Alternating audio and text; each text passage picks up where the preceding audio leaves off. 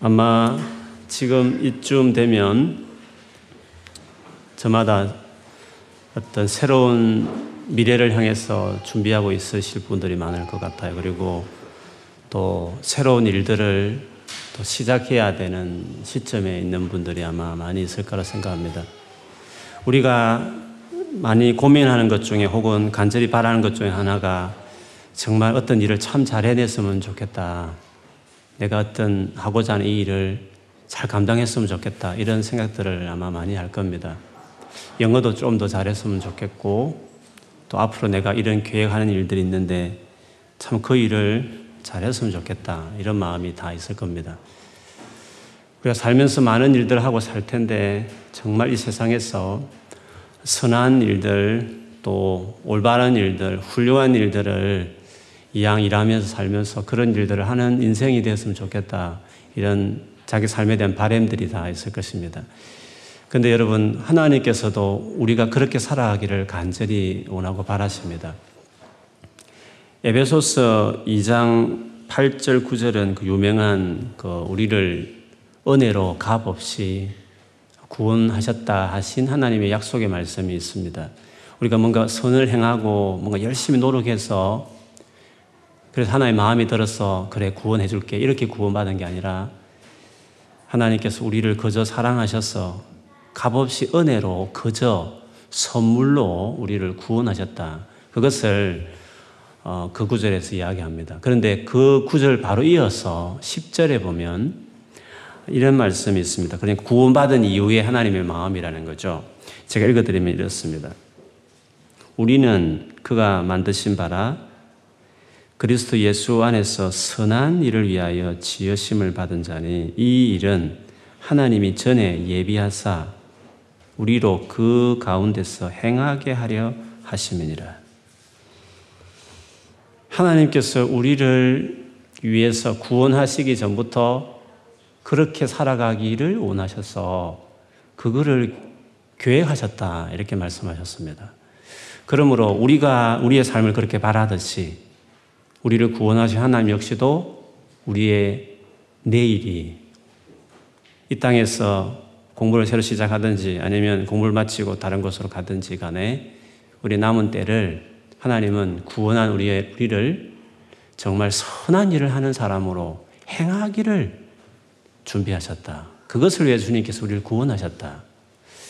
하나님도 우리가 그렇게 선한 일을 잘하고 그런 삶을 살아가기를 바라신다. 구원을 말한 다음에 그 약속을 그 하나의 말씀을 하셨습니다. 이 같은 것은 디모데후서 3장 16절 17절에도 동일한데요. 앞부분에는 성경이 얼마나 중요한 책인가, 이 성경이 우리를 얼마나 새로운 사람을 만들어내는가, 그 이야기를 먼저 한 다음에, 그 다음에 또 일을, 일에 대해서 뒷부분에 이어서 이렇게 이야기를 합니다. 제가 읽어드리면 이렇습니다. 디모데 후서 3장 16, 17절에 보면, 모든 성경은 하나님의 감동으로 된 것으로 교훈과 책망과 바르게 함과 의로 교육하기에 유익하니 이는 그 이유는 하나님의 사람으로 온전하게 하며 모든 선한 일을 행할 능력을 갖추게 하려 합니다. 하나님 역시도 우리가 이 땅에서 선한 일을 능히 잘 해낼 수 있는 그런 사람으로 그런 행할 능력을 갖추게 하려 합니다. 영어 성경 봐도 equip 이렇게 준비시킨다 이런 말씀을 하였습니다. 아, 그래서 우리가 구원받은 이후로 그 하나님과 동행하면서 주께서 우리를 정말 이 땅에서 선한 일을 하나님이 생각하기에 선한 일이면 얼마나 선한 일이겠습니까? 그 일을 행할 능력을 갖추도록 하나님께서 우리를 도와주시고 이끌어 가신다라고 말씀하셨기 때문에 여러분이 바라고 기대하고 또 한편으로는 잘할 수 있을까 염려되는 마음도 있겠지만 하나님께서 그 선한 일을 잘할 수 있도록 도우실 것이다. 그 선하신 주의 마음을 우리를 그렇게 위하시는 주의 마음을 기억하시기를 바랍니다. 오늘은 그런 어떤 삶으로 나아가기 위해서 하나님께서 우리에게 어떤 어떤 삶으로 우리 권하고 있는지에 대한 부분을 좀 나누고 싶습니다. 왜냐하면 오늘 지금 출애굽기 읽었던 13장은 이스라엘 백성들이 지금 출애굽이 애굽이라는 이집트죠. 이집트에서 430년을 노예 생활할 정도로 잡혀 있던 그들이 많은 재앙을 일으키다가 마지막 결정적으로 마지막 재앙, 열 번째에 해당되는 그 재앙으로 말미암아 이스라엘 백성들이 거기서 이제 구원을 받게 되죠. 그래서 애굽에서 구원받은 책이라 해서 출애굽기, 나올 출자, 애굽에서 나온다는 거죠. 출애굽기가 이제 이걸 지금 보고 있는 것인데, 그래서 이들이 이제 구원받은 거죠. 우리를 식으로 한다면 구원받은 그들을 위해서 결정적으로 구원을 일으키는 그 열 가지 재앙이 일어난 이후에 하나님께서 11장, 12장, 오늘 13장까지 그 구원받은 마지막 그 구원받은 그 놀라운 사건을 기념하는 절기를 계속 약간 모양만 다르게 이렇게 반복해서 이걸 지키라고 이야기하고 있습니다.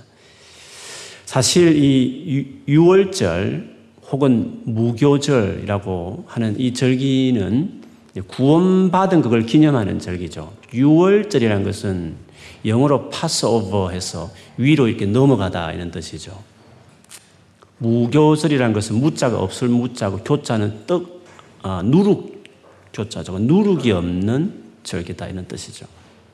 뭐 이것은 그 당시에 구원받는 어떤 그 당시의 상황의 어떤 중요한 포인트를 잡아서 그 절기의 이름을 이렇게 정한 것이었어요. 파스오버 6월이라 이 의미는 마지막 재앙이 그렇잖아요. 여러분 아시겠지만 하나님께서 하룻밤 어, 천사가 애굽 전체를 한번 훑을 텐데 그때에 어, 어린 양의 피, 어린 양을 잡아서 그 피를 문에다 이렇게 바르면 그 피가 있는 그 집은 파스 오버 하지만 피가 없는 집에 들어가서 어, 가축으로부터 그 집의 종으로부터 그 집의 주인의 아들의 일까지 첫 것을 하나님이 다 죽이는 어, 그 재앙을 일으키셨습니다.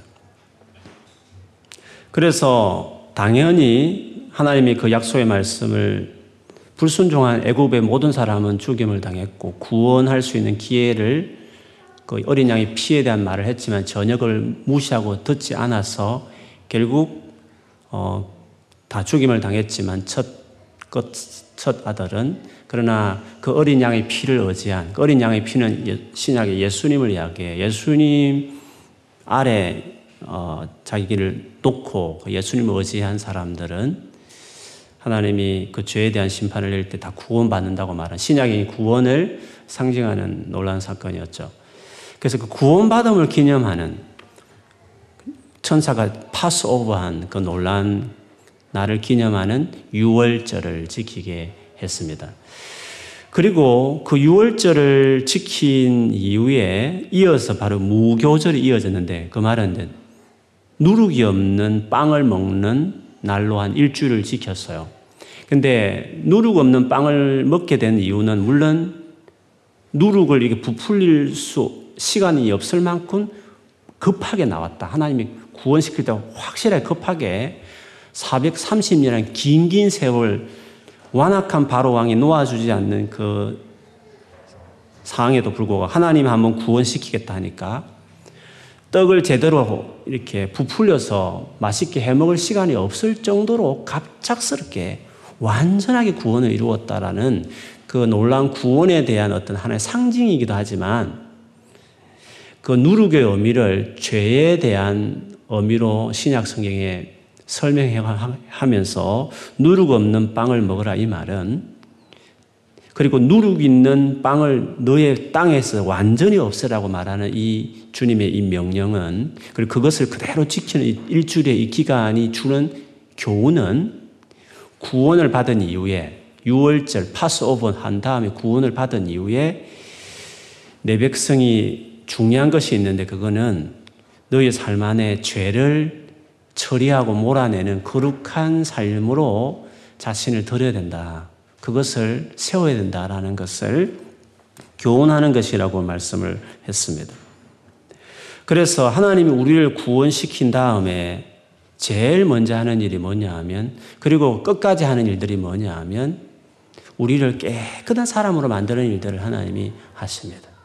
사실 성경이 우리가 죄인이라고 강조하고 죄의 노예로까지 표현했는데 당연히 구원시킨 다음에 주님이 하실 일이 있다면 그 죄에 뒹굴었던 우리의 여러 가지 문제 많은 생각이나 태도나 말투나 삶의 목표나 가치나 이런 모든 것들을 당연히 깨끗하게 바르게 하는 것이 주님의 제일 1순위 해야 될 그분의 어, 일이었을 것이에요. 그래서 무교절, 6월절 바로 이어서 무교절이 이어지는 것은 너무 당연한 것이죠. 그래서 우리가 선한 일을 하는 사람으로 우리 인생이 계속 나아가기 전에 계속 힘써야 될 것들이 하나가 있는데 그것이 뭐냐 하면 자기를 정결하게 하고 깨끗하게 하고 거룩하게 하는 일에 자기 삶을 드리는 것이야말로 장차 주께서 우리를 동역자로 부르셔서 함께 어깨를 딱 나란히 하면서 같이 뭔가 일을 해내는 이 땅에 선한 일을 하는 사람으로 우리가 살아가는 인생이 될 수 있는 거죠. 하나님은 죄를 싫어하시고 너무 싫어하셔서 그냥 다 천국 보내줄 수 있는 것을 그냥 보내줄 수 없을 만큼 죄를 너무 싫어하는 거룩하신 분이시기 때문에 당연히 그분과 동역하는 동역자가 되려면 그분이 나를 통해서 뭔가 일을 하는 사람이 되게 되려면 우리가 그분의 그 거룩하신 성품에 걸맞게 우리 스스로가 거룩한 삶을 살아가는데 헌신하는 것이 앞으로 선한 일을 위해서 제일 중요한 투자고 또 내가 반드시 해야 될 첫 스텝이라는 것은 너무 당연한 것이죠. 그래서 여러분이 유학을 시작하거나 혹은 끝내고 장래를 어, 계획하면서 어떤 나의 큰 일을 혹은 어떤 새로운 일을 계획하면서 먼저 두려움도 있겠지만 걱정도 있겠지만 많은 생각도 있겠지만 그 일에 정말 주님이 함께 하셔서 내가 거기에 선한 일을 할 수 있는 사람이 되기 위해서 뭔가 불안한 시점, 준비하는 시점에서 내가 붙들어야 될, 뭔가 다짐해야 될 한 가지가 있다고 한다면 내가 거룩하게 살아야 되겠다. 하나님과 같이 동역하는 사람이 되기 위해서 내 삶을 깨끗하게 어, 세워야 되겠다. 이런 결심을 하고 자기를 거기에 들이면 여러분 그 방향으로 반드시 그 삶으로 나가게 돼 있습니다.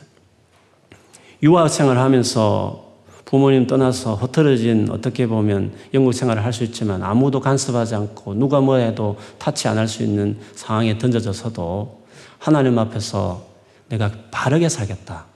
깨끗하게 내가 주님 앞에서 거룩하게 살겠다고 결심하시면 주님께서 여러분이 이 땅에서 해야 될 공부든지 무슨 일이든지 간에 그 부분에 대해서도 하나님 반드시 도와주십니다. 다니엘이 여러분 잘 잘습니다 다니엘이 바벨론이라는 그 조그만 그 유대 조그만 나라 바벨론은 거대한 제국인데 거기에 끌려간 포로로 끌려간 써먹기 위해서 그냥 똑똑하다 싶어서 써먹기 위해서 훈련시켜서 자기 왕궁에 써먹기 위해서 데려간 그 열 몇 살짜리밖에 안 되는 그 청소년을 지나지 않는 그 다니엘이 어떻게 그 거대한 제국에서 최고의 총리가 되고 바벨론이 망하고 페르시아 제국이 되어도 여전히 또 총리가 되고 제국이 바뀌어도 이전 제국의 신하들은 다 죽이잖아요. 그 당시에 보면. 근데 어떻게 다니엘은 살아남아서 계속 그 놀란 지휘, 지휘에서 그 일을 해낼 수 있었을까? 다니엘서에 보면 다니엘 했던 유일한 한 가지는 그것이었어요. 그거는 딱 포로로 끌려갔을 때부터 처음부터 결심을 했잖아요. 내가 이 바벨론의 잘못된 우상 숭배하는 하나님을 싫어하는 이 문화로부터 나를 깨끗하게 하겠다. 그래서 고기를 먹지 않고 일체에 내가 왕이 주는 포도주를 마시지 않으면서 내가 깨끗하게 하나님 앞에 내가 살겠다. 그 결심을 다니엘이 했죠. 그것이 평생 죽을 때까지 그걸 했습니다. 하루에 세 번씩 기도하면서 그 기도 하다가 발각되면 사자굴에 굶주린 사자 우글거리는 굴에 던지겠다는 것이 아예 공포되었음에 불구하고 엄밀하게 하지 않고 문을 평소처럼 확 열고 진짜 그 정도로 거룩에 자기 생명을 거는 자기 목숨보다도 하나님 앞에 내, 자, 내 자신을 거룩하게 세우겠다. 그것에 헌신했을 때 하나님은 그 사람을 통해서 일을 하는 거죠. 선한 일이라는 것은 능력의 문제보다 더 중요한 문제가 있는데 그거는 거룩함이죠. 그래서 주님께서 오늘 본문의 무교절을 통해서도 누룩이 전혀 땅에 보이지 않게 하라.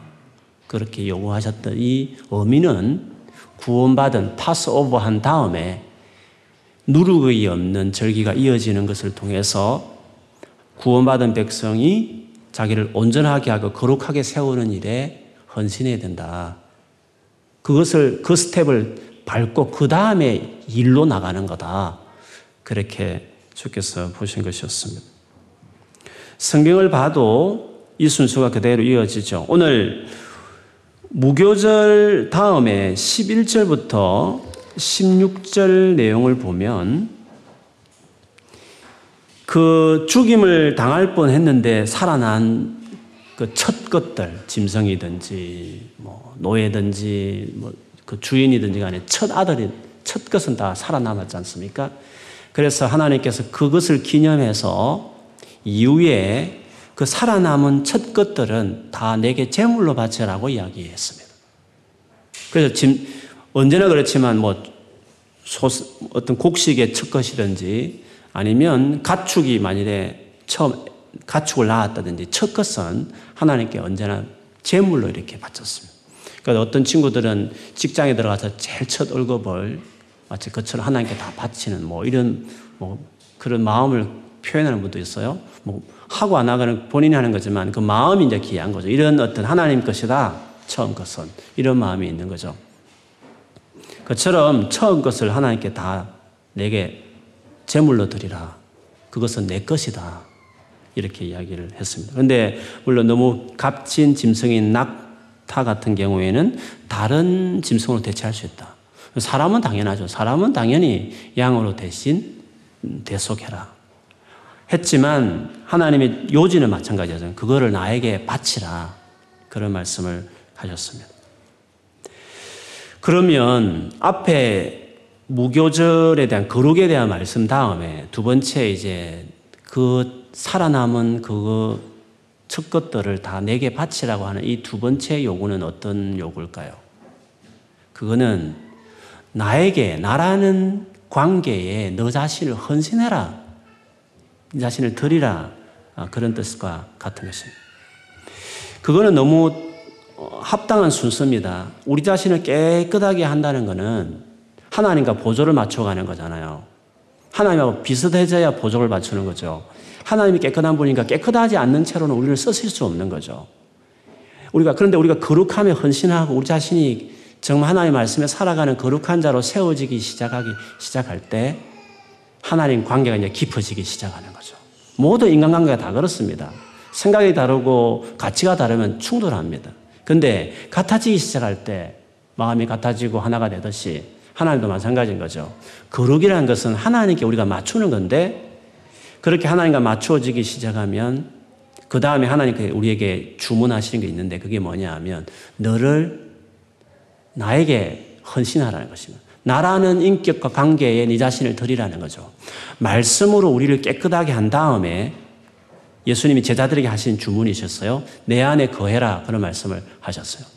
이미 내 말로 너희는 깨끗하여졌으니 포도나무인 나에게 가지진 너는 내게 거해라. 그런 말씀을 하셨죠. 깨끗함 이후에 이어지는 것은 당연히 거하라. 나라는 관계에 헌신하라. 그런 요구를 주님은 당연히 하십니다. 그래서 이렇게 거룩과 그것이 이어지면서 주님과 관계에 우리 삶을 헌신하기 시작하면 하나님과 연합하기 시작하면 열매를 맺는 거죠. 그 열매는 우리의 삶의 일입니다. 일이 되어지는 겁니다. 그 하는 모든 일에 하나님께서 뭔가 역사하셔서 그 일들에 하나님께 도우시는 많은 열매들이 이제 맺히게 되는 거죠. 로마서 6장에 가보면 그 구원받음에 대한 바울의 가르침이 쭉 있는데 그 가르침의 내용을 보면 지금 설명한 이 두 가지가 이어집니다. 하나는 거룩에 대한 말씀과 두 번째는 하나님께 너를 드리라 라는 관계에 대한 헌신하는 이 말을 이어서 하시죠. 제가 읽어드리면 이렇습니다.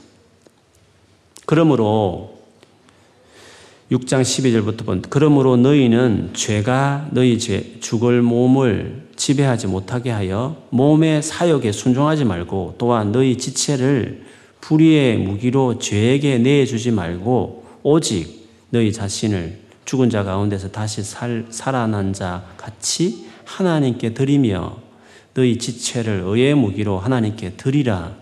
죄가 너희를 주장하지 못하리니 이는 너희가 죄 법 아래 있지 아니하고 은혜 아래 있음이라. 그런즉 어찌하리요 우리가 법 아래 있지 아니하고 은혜 아래 있으니 죄를 지으리요 그럴 수 없느니라.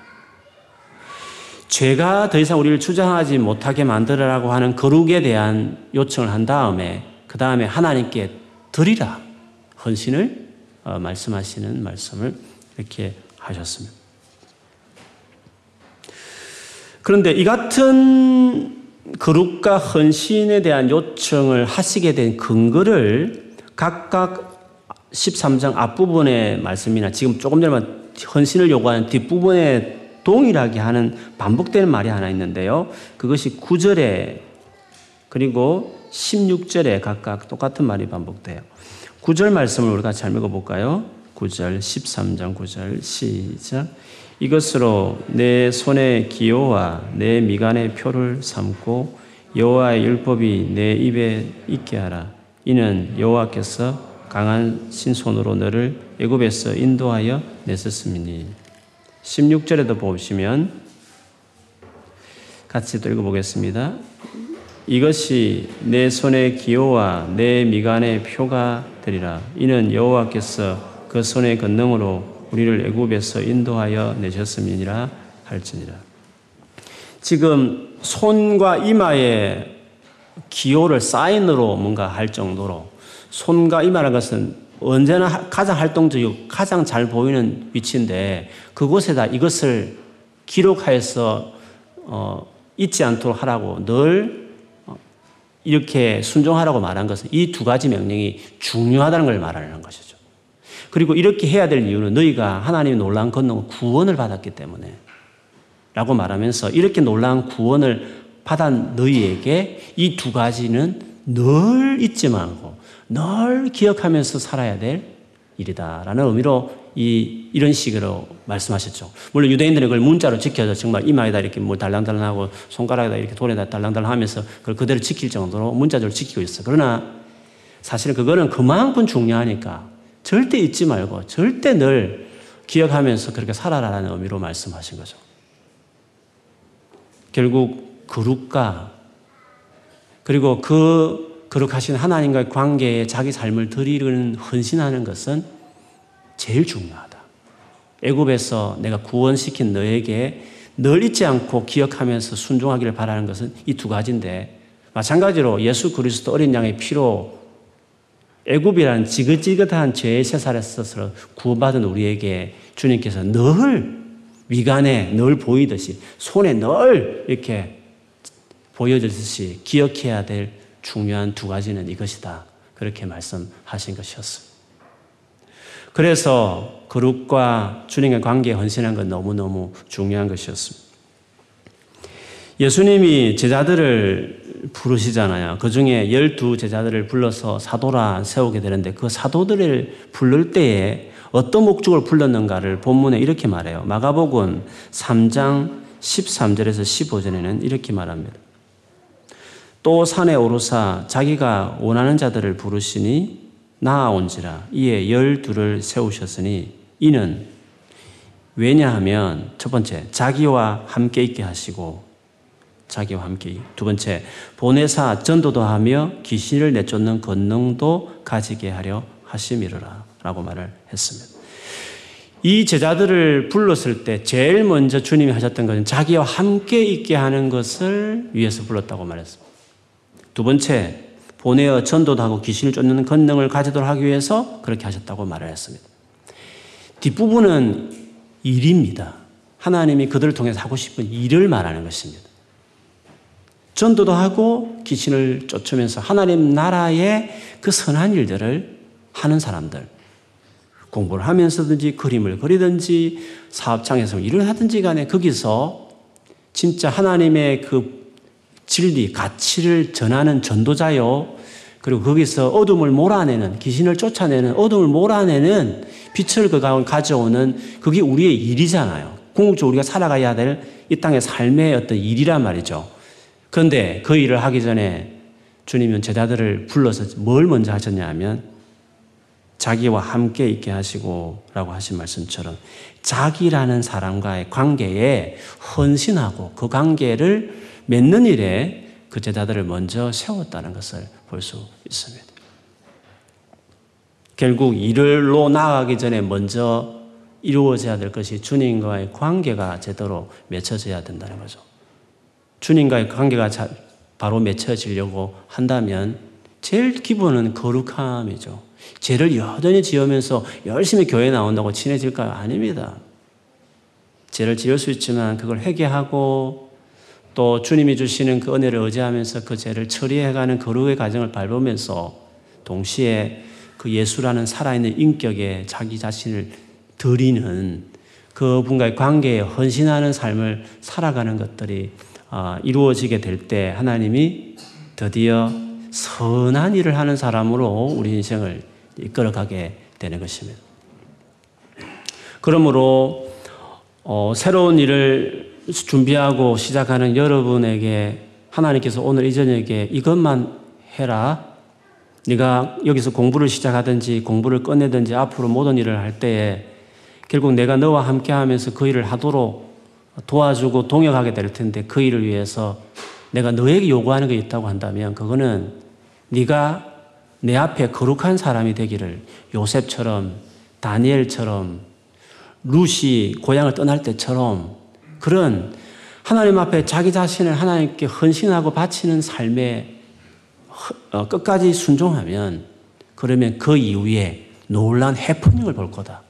내가 너를 통해서 하나님 나라의 거대한 무브먼트 물줄기 속에 너가 다 있도록 내가 어, 쓰겠다. 나는 그런 계획이 모두 게 다 있다. 모든 하나님 백성에게 다 그런 계획을 다 가지고 있다는 것이죠. 그래서 일이라는 것은 걱정할 필요 없어요. 하나님 앞에서 내가 그런 삶을 살기로 딱 마음을 정하고 헌신하면 그리고 최선을 다해서 살고 기도하면서 살면 주님께서 우리의 삶 안에 일이 되게 하나님 일이 일어나게 그렇게 역사하시는 거예요. 그 일이라는 것은 하나님이 딱 붙어서 나와 같이 하심으로 일이 일어나는 것이지 열심히 한다고 일이 되는 것이 아니라는 거죠. 물론 그냥 능력 정도로 살지는 모르겠지만 하나님이 뭔가 주도하시고 뭔가 하나님이 뜻을 이루는 그런 차원의 일이라는 것은 하나님 내 삶에 붙어야 되는 거거든요. 붙기 위해서는 앞에 말한 지금 말한 이 두 가지에 자기 삶을 드리고 헌신하는 게 중요해요.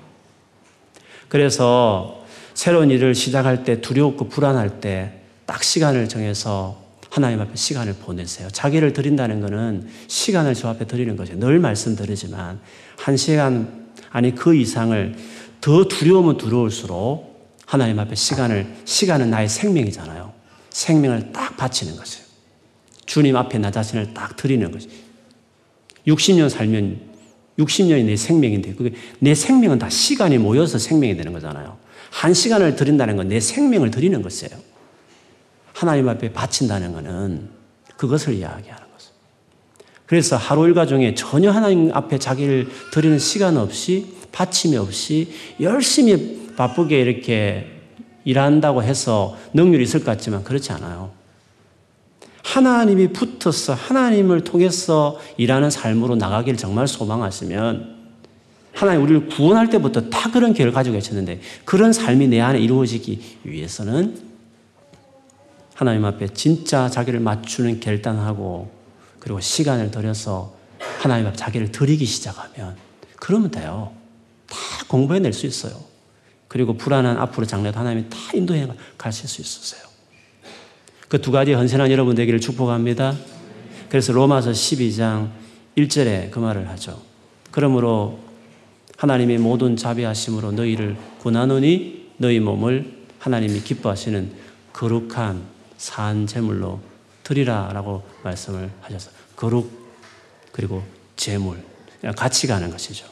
그렇게 하고 세대를 본받지 말고 마음 새롭게 해서 하나님 기뻐하시는지 뜻이 뭔지 그 뜻이라는 것은 일과 관련된 거거든요. 그 뜻이 뭔지를 이제 알게 될 거다. 보여지게 될 거다. 나아가게 될 것이다. 그렇게 말씀하셨습니다. 젊은 날은 거룩하게 자기 삶을 세워야 될 세대예요. 왜? 일을 위해서 준비하는 나이 때니까 그런 거죠. 젊은 날에 거룩한 삶을 세우지 않는 사람들은 하나님이 그를 쓰고 싶어도 쓰실 수가 없는 것이에요.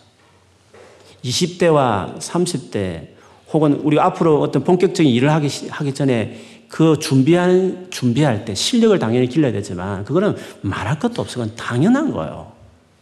일을 하겠다는 사람이 실력 없으면 안 되죠. 너무 당연한 것이에요. 그 당연한 것은 일단 뒤로 하고 우리가 진짜 하나님이 붙어서 같이 쓰임 받는 사람이 되기 위해서는 하나님 앞에서 내가 바른 사람이 되겠다라는 물론 그것도 하나님이 도와주시는 것이지만 하나님을 의지하면서 그렇게 세우고 그리고 실질로 주님 그분과 관계에 자기 삶을 드리는 매일매일 시간을 들이면서 주님 앞에 무릎 꿇고 머물면서 하나님 관계를 깊게 가지는 깊게 데이트하면서 그분과 같이 연합하는 시간을 쭉 보내시면 다 해낼 수 있습니다. 놀라운 일이 여러분 삶에 있을 것입니다. 저도 경험하는 일이고 또 그렇게 살아가는 모든 사람이 다 경험하는 걸 제가 봅니다. 그렇게 하면 되는 것입니다. 새로운 일을 준비하면 새로운 곳에 와서 불안해 하실 수 있는 상황에 있는 분이 계시면 아무 걱정하지 마십시오. 오늘 이 두 가지에 여러분 삶을 드리시면 됩니다. 주님이 여러분을 축복하실 것입니다.